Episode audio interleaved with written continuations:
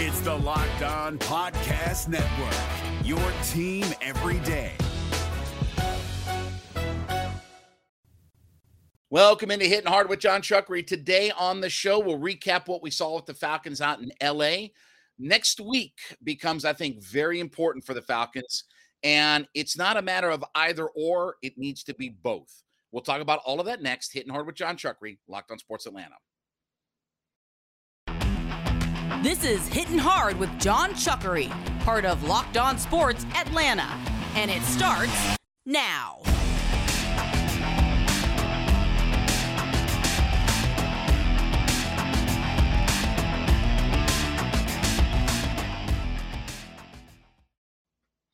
We welcome you into this Monday edition of Hitting Hard with Jon Chuckery here on Locked On Sports Atlanta. Head to youtube.com, put Locked On Sports Atlanta in your search browser. When you get there, hit that subscribe button, leave us a comment.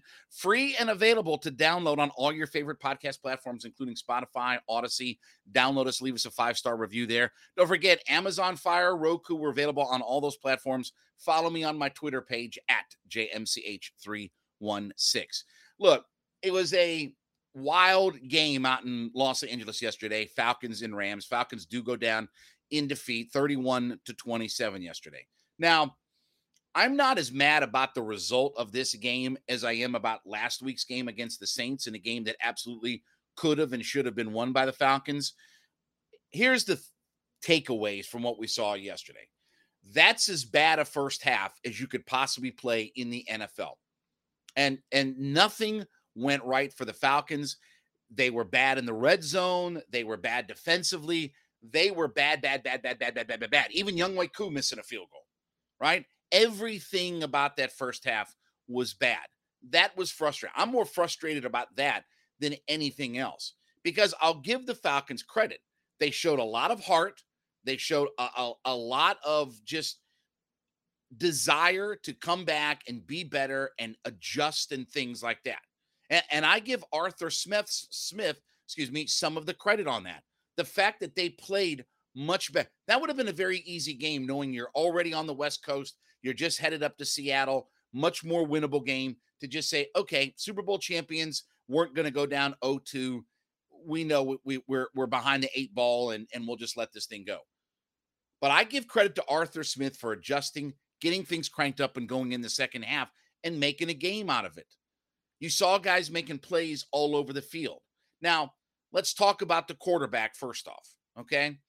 We'll get more into this in the next segment, but the reality of how long Marcus Mariota probably should play, if this year is not about wins, as my friend Mark Zeno likes to say, okay, then there's no reason to, you know, after a while here and maybe after next week, think about playing Marcus Mariota.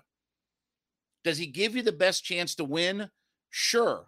But you can't tell me it's not about wins and then play the guy that your rationale is he gives me the best chance to win. See how those two things don't balance one another out there?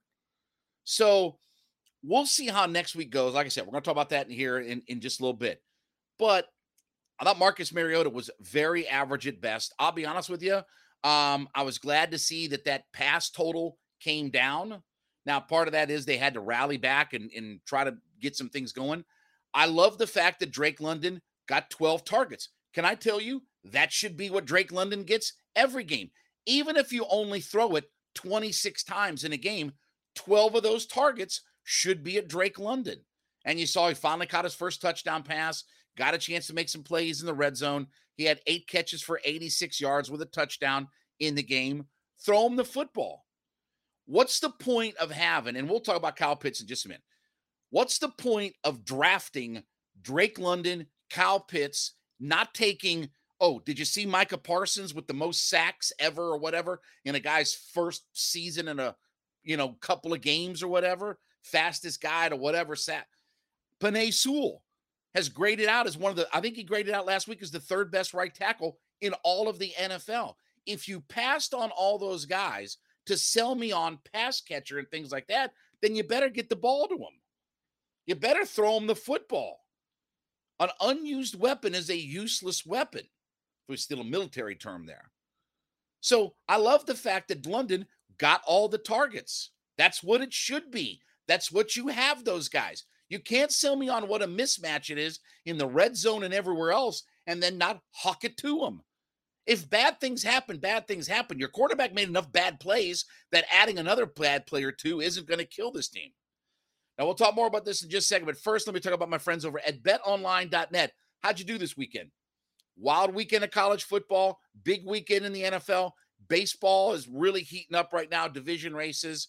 You need to bet smarter, and that's where Bet Online comes in to all of it. Your number one source for all of your sports wagering information. Head to betonline.net today. Check out all the information available at your fingertips e-scores, betting, podcast information, stats, everything that you need is available at betonline.net today. And you can use it right on your mobile device, right? So everybody wants something easy, quick, handy, what have you.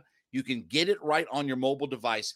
BetOnline.net is the place to go to get better information, be a smarter sports wager, and get everything that you need right at your fingertips. BetOnline.net is where the game starts. So, if your quarterback can't make a play as it is, throw it to the guys who can. Right? Now, Tyler Allgeier, did I not talk about this last week? Got a chance, got 10 carries. I said going into the game, I was hoping for eight to 10 carries. He was fine, was nothing special. It's his first ever NFL action. I, wasn't looking for a 150 yard performance out of Tyler Allgeier. So I thought he ran fine. Got you three yards a carry. Patterson was fine. He only had 10 carries. The game didn't dictate running it as much. Were they great in the run? No, but they weren't god awful either. And at least that's a good sign. They weren't going to run for 200. I would have liked to have seen over 100. They ended up with 90 yards out there. That's more closer to what they averaged last year. I expect that number will get more on track against Seattle. I thought KhaDarel Hodge made some nice plays out there. For whatever reason, I'm really starting to like KhaDarel Hodge. I what I, I just I don't know. The kid goes out and he makes some plays for you out there. I was disappointed in the pass rush. Coming off of a, a week where we had four sacks last week, the Rams gave up seven. You knew that the Rams would take that personally. But they had multiple new guys on their starting line. One of their guys got hurt during the game. You should have had more than one sack in that game. And that's going to be one of the keys about this defense. They have to get pressure. They have to go out and get pressure. One thing I really do like about the defense is that they are creating turnovers. And if you can get sacks, you can get turnovers created. You may not have the most talented defense, but you can change the dynamic of a game very quickly if you sack the quarterback, turn the football over. And that's at least two things that I'm hoping that the Falcons can do. They may not have Micah Parsons level talent on their defense. They may not have first team all pros. But if you can get teams to turn it over against you and you can sack the quarterback, you can be in every game. You and that's where the Falcons are because they had no business being in that game the way they played in the first half. They had no business being in it. But your defense gets some turnovers, you make some stops, you make a play here, you make a play there, you, a block punt, and all of a sudden you're back in it. That's the thing. The Falcons are completely outclassed from a talent perspective lining up against the Rams. But when you create turnovers, make a special teams play, get something here, get something there, beat bada boop, all of a sudden you find yourself in an NFL game. And that's the thing about this. There'll be a lot of those opportunities for the Falcons this year if they can do some of those basic things run the football effectively, create some turnovers, sack the quarterback, do some basic fundamental things. They can be in every game this season. So I did think that there was plenty of good things to take away. I'm not frustrated by the loss. It kind of was what it was. I was glad to see that the Falcons didn't just throw in the towel. Would have been very easy to being an LA Super Bowl champs, everything else. I do think that speaks to the coaching. I do think that speaks to the resiliency of the players everybody's playing and fighting for a job. Now, I want to mention one thing too the Hail Mary at the end of the game. I went back and watched this play 30 times minimum. Mariota never had a shot on that play. Go back and rewatch the play and go frame by frame. First off, Kaleb McGary completely whiffed on his block. They, they had Leonard Floyd, and I forget who the other guy was, but he completely whiffed on his block. They left Avery Williams in to block, and he's got his back turned and doesn't know where anybody is. He didn't do a single thing. So Mariota literally had no shot. I know it's everybody's blaming Mariota for that particular play. Go back and watch. McGary whiffed on his guy. That already turned around. And then Jake Matthews couldn't sustain his block on his guy. And Avery Williams looked like he'd never played football in his entire life, just turning his back and spinning around like he had a bullfighter sash on, going, ole, ole. He looked like Paul Soliai with the bullfighter slash going, ole, ole, ole out there. He had no idea what to do. That play was extremely frustrating because that brought back all the bad memories of where this team is. There's a lot of good to take away from it. But coming up next, we're going to talk about why next week is really important. Hitting hard with Jon Chuckery, Locked on Sports Atlanta. Hitting hard with Jon Chuck on Locked on Sports Atlanta. YouTube.com is where you find our page. Hit that subscribe button, leave us a comment. Free and available, all your favorite podcast platforms Spotify, Audacy. Download us for free. Leave us a five star review. Follow me at JMCH316 on my Twitter page. Don't forget, Roku and Amazon Fire is also where you can catch us. Look, next week for the Atlanta Falcons, as they're already on the West Coast, they're already in Seattle, they don't have to travel anywhere. Next week becomes important. And let me explain to you why next week becomes important. We can talk about wins and stuff don't matter, but if Arthur Smith is 1 and 24 between this year and start next year, he won't be the head coach of this team. At some point, you have to do, you have to find a way to win games that you are playing well enough to win. I don't think the Falcons should have won yesterday, but they should have won week one against the New Orleans Saints. And lose the way that you did at home with the Saints. Yesterday, you, you showed some resiliency. But next week becomes important is this is a winnable game. You don't have to travel. You don't have to go anywhere. You're already there. And if you go out and you lose next week, now you're 0 and 3, and you have to come back home to take on a playoff caliber team in the Browns. And at that point, unless Mariota plays lights out football, you better be willing to make a quarterback change at that point. Because 0 and 3 is 0 and 3 in a net results business. And you can scream and holler about it doesn't matter about wins. It does matter about wins in the NFL. You can never say wins are secondary. Go look at when the Detroit Lions bottomed out with the O for season, right? They went through four coaches in five years during that stretch. Look at when the Browns bottomed out with Hue Jackson. They went through, ready, four coaches in four years to find somebody to get. You want to go through four coaches in four years because you can't win football games? Because that's where your team gets into spinning around if you want to rally the home crowd and get them to have some excitement, it has to be more than just we played well in the second half. We almost did this. We almost did that. There's an old saying that says perception has the same effect as truth. And 0 and 3 and not winning and playing well is the same as, you know, again, they played really well. You've got to rally your home crowd and and you've got to get people to want to buy in and be excited about this football team. If they're 0 and 3 at that point, we talked about the reason I don't want Mark, I didn't want Desmond Ridder to start the year is I did not want to put him behind Drew Dalman, Kaleb McGary, Elijah Wilkinson. I didn't want to put him behind those guys. If I'm going to get my quarterback's brains beat out, let me let it be Mariota. If I can't run the football, let me have Mariota be the guy to turn and hand off. But I think the offensive line has played well enough. They run the football enough that there are enough things that can help out Desmond Ridder now. And if you're 0 3, you want to get your home crowd ready to go, you want to get them to rally the troops, put Desmond Ridder in game number four. I don't think you start him this week. I think you play Mariota. I, I, and again, you're out there. Mariota's been. I think you do all of that. But if you lose again, and de- and especially depending on how you lose, if he has another two or three turnovers, hell, my rookie quarterback can do that. If my if my veteran on his third team in seven years can't protect the football, I know my rookie can not can't be any worse. And they've done enough with their offensive line for me to say, okay, I think these guys could, you know, last week Lindstrom graded out as the highest graded player for the Falcons.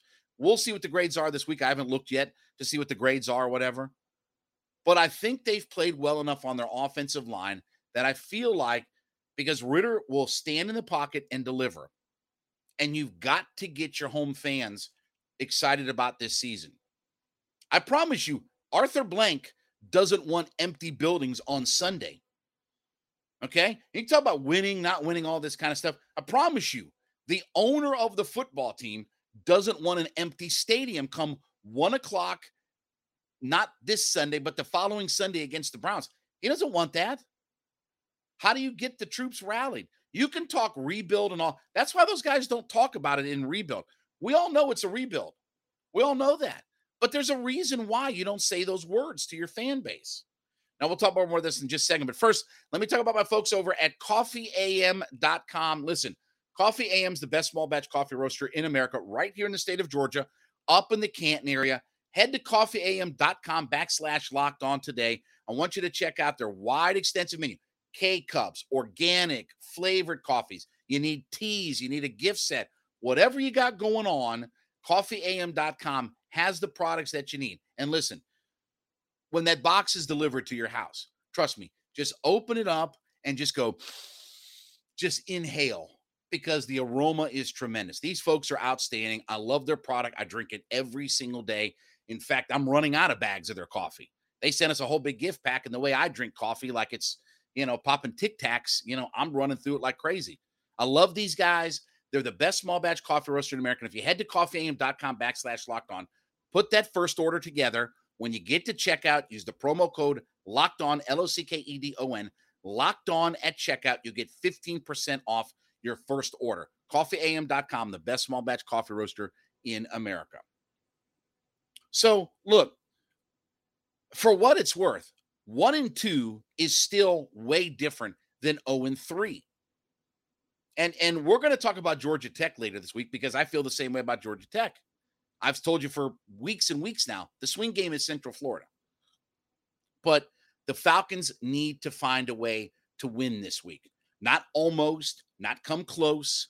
This is a beatable football team. It's still Geno Smith at quarterback. I understand it's Seattle. I understand you're on the road, but you're not traveling. It's not like they're asking you to go 3,000 miles. You're already there, and you'll be at the, I think the University of Washington is where they're going to practice. We're You're already going to get adjusted to the climate and everything else. You're going to be on time there, right? You can find a way to win this football game, and then you come back home and we go from there. But this weekend becomes important because you've got to start to rally your fan base. And again, I promise you that the owner is not going to be satisfied with an empty looking building at one o'clock on Sunday. You got to give your fans some hope. Most people don't think of this team as a playoff team or anything like that. But we also don't believe that they're an 0 17 football team. And that's where Arthur Smith missed the point about, well, you guys wrote us off. We didn't write you off.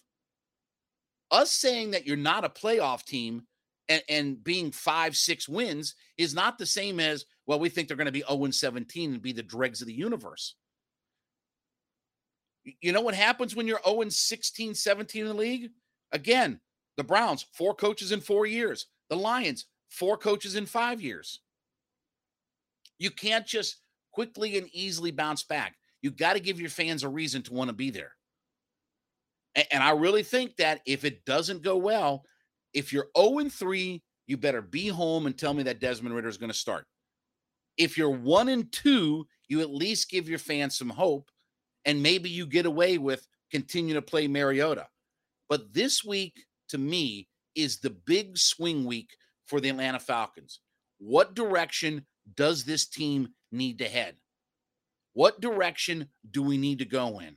Do we go ahead and make our change at quarterback, or do we give our fans some hope that, okay, we blew it week one, but we found a way to win again, you know, in Seattle, tough place to win. It still has that perception of, hey, it's Seattle and the 17th man, all that kind of stuff. You find a way to win this Sunday, you come back home and you get people feeling better about themselves coming back home. You lose, you better get your fan base excited by telling me that there's going to be a quarterback change. This week becomes huge for the Atlanta Falcons and what direction we go. All right, when we come back, it's not a matter of either or, it's a matter of they both are that important. We'll talk about that next. Hitting hard with Jon Chuckery, Locked on Sports Atlanta. Hitting hard with Jon Chuckery, Locked on Sports Atlanta. YouTube.com is where you put our Locked on Sports Atlanta into your search browser. Hit that subscribe button, leave us a comment there. Free and available, all your favorite podcast platforms, including Spotify and Audacy. Don't forget, Amazon Fire and Roku. You can find us on those platforms now. Then at JMCH316 on my personal Twitter page. Spencer Strider was outstanding again yesterday, and now he's set a new threshold. He's now at 200 strikeouts, if you can believe it. What a crazy number that he's had 202 strikeouts and 131 in two thirds innings. Michael Harris continues to be amazing 18 homers, 16 steals, hitting 300, and he's scored 69 runs. And oh, yeah, he's played gold glove caliber defense. Now, we've talked about the fact that there's no question Strider and Harris are the two best rookies in Major League Baseball. Forget the National League, in all of Major League Baseball. And I don't think it's even close. Okay. This has to be one of those years. And just to give you some perspective, all time in, in Major League Baseball. Okay. This has to be a situation where it's not either or. You have to give the award to both of these guys.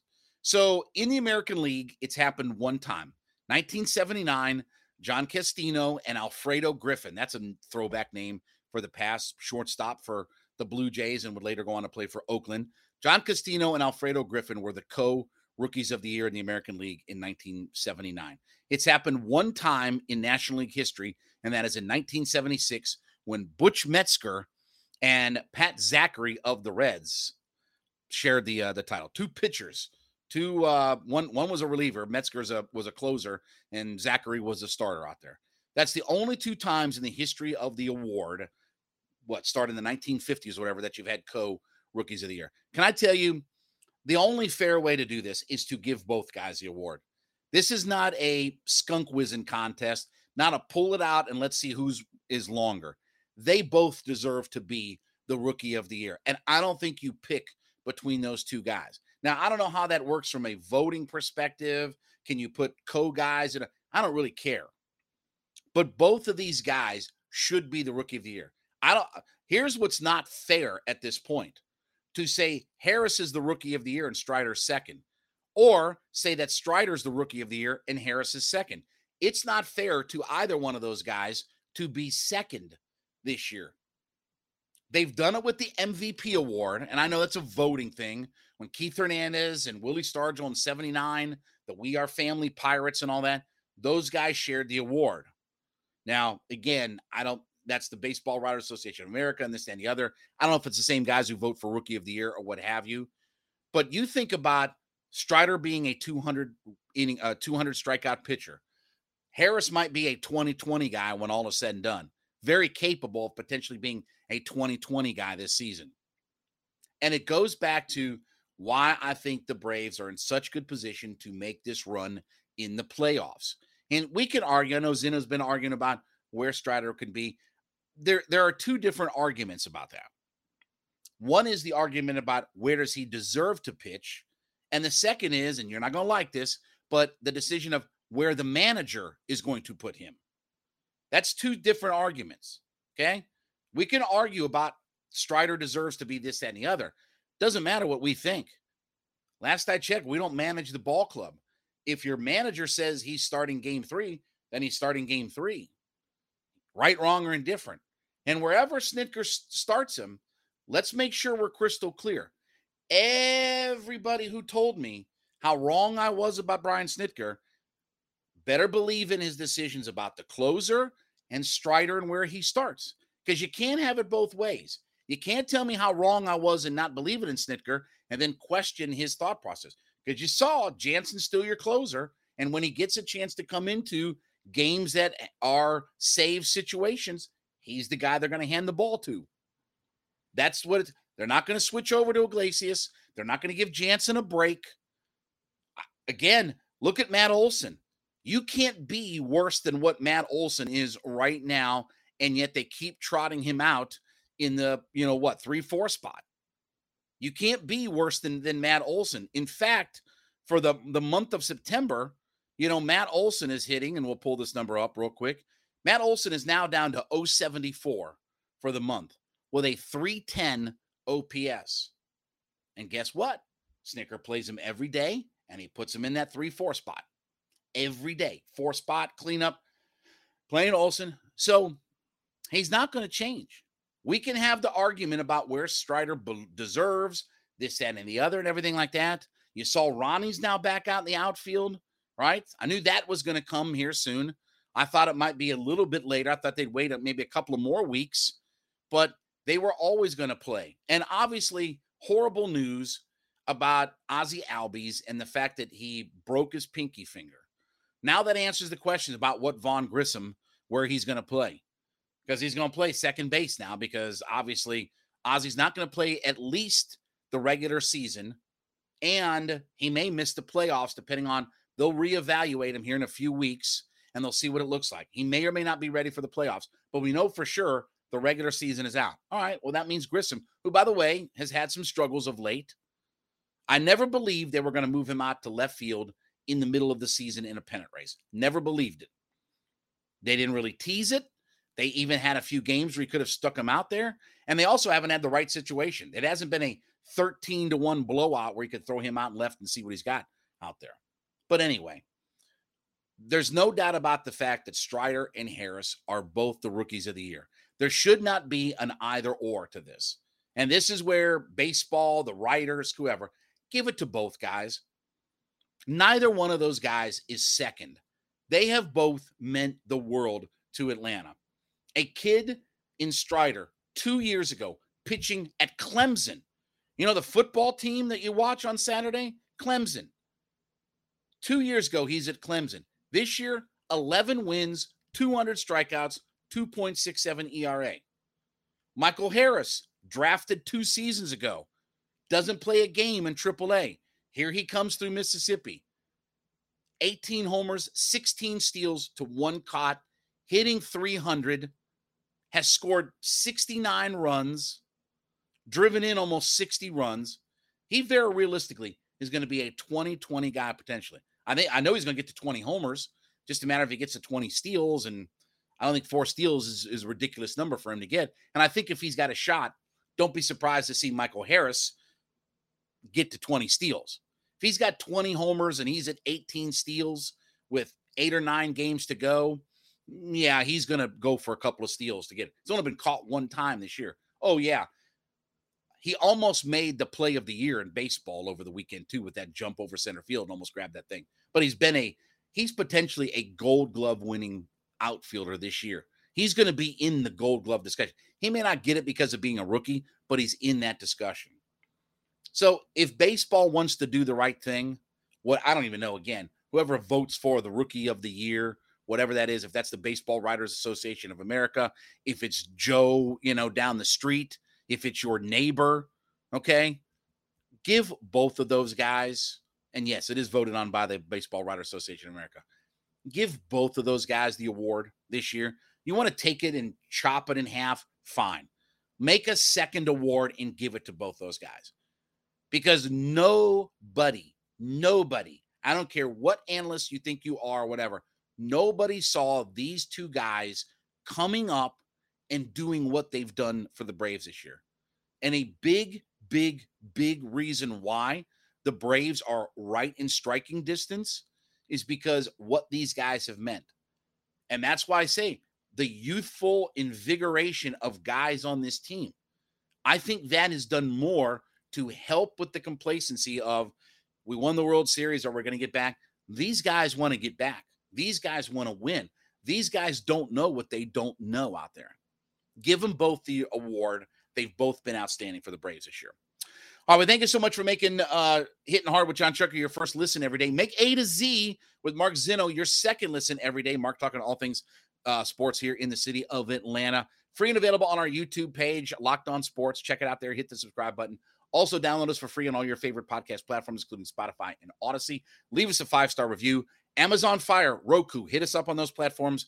At JMCH316 is where you hit me up on my Twitter page. Back with you tomorrow. This has been Hitting Hard with Jon Chuckery, Locked on Sports Atlanta.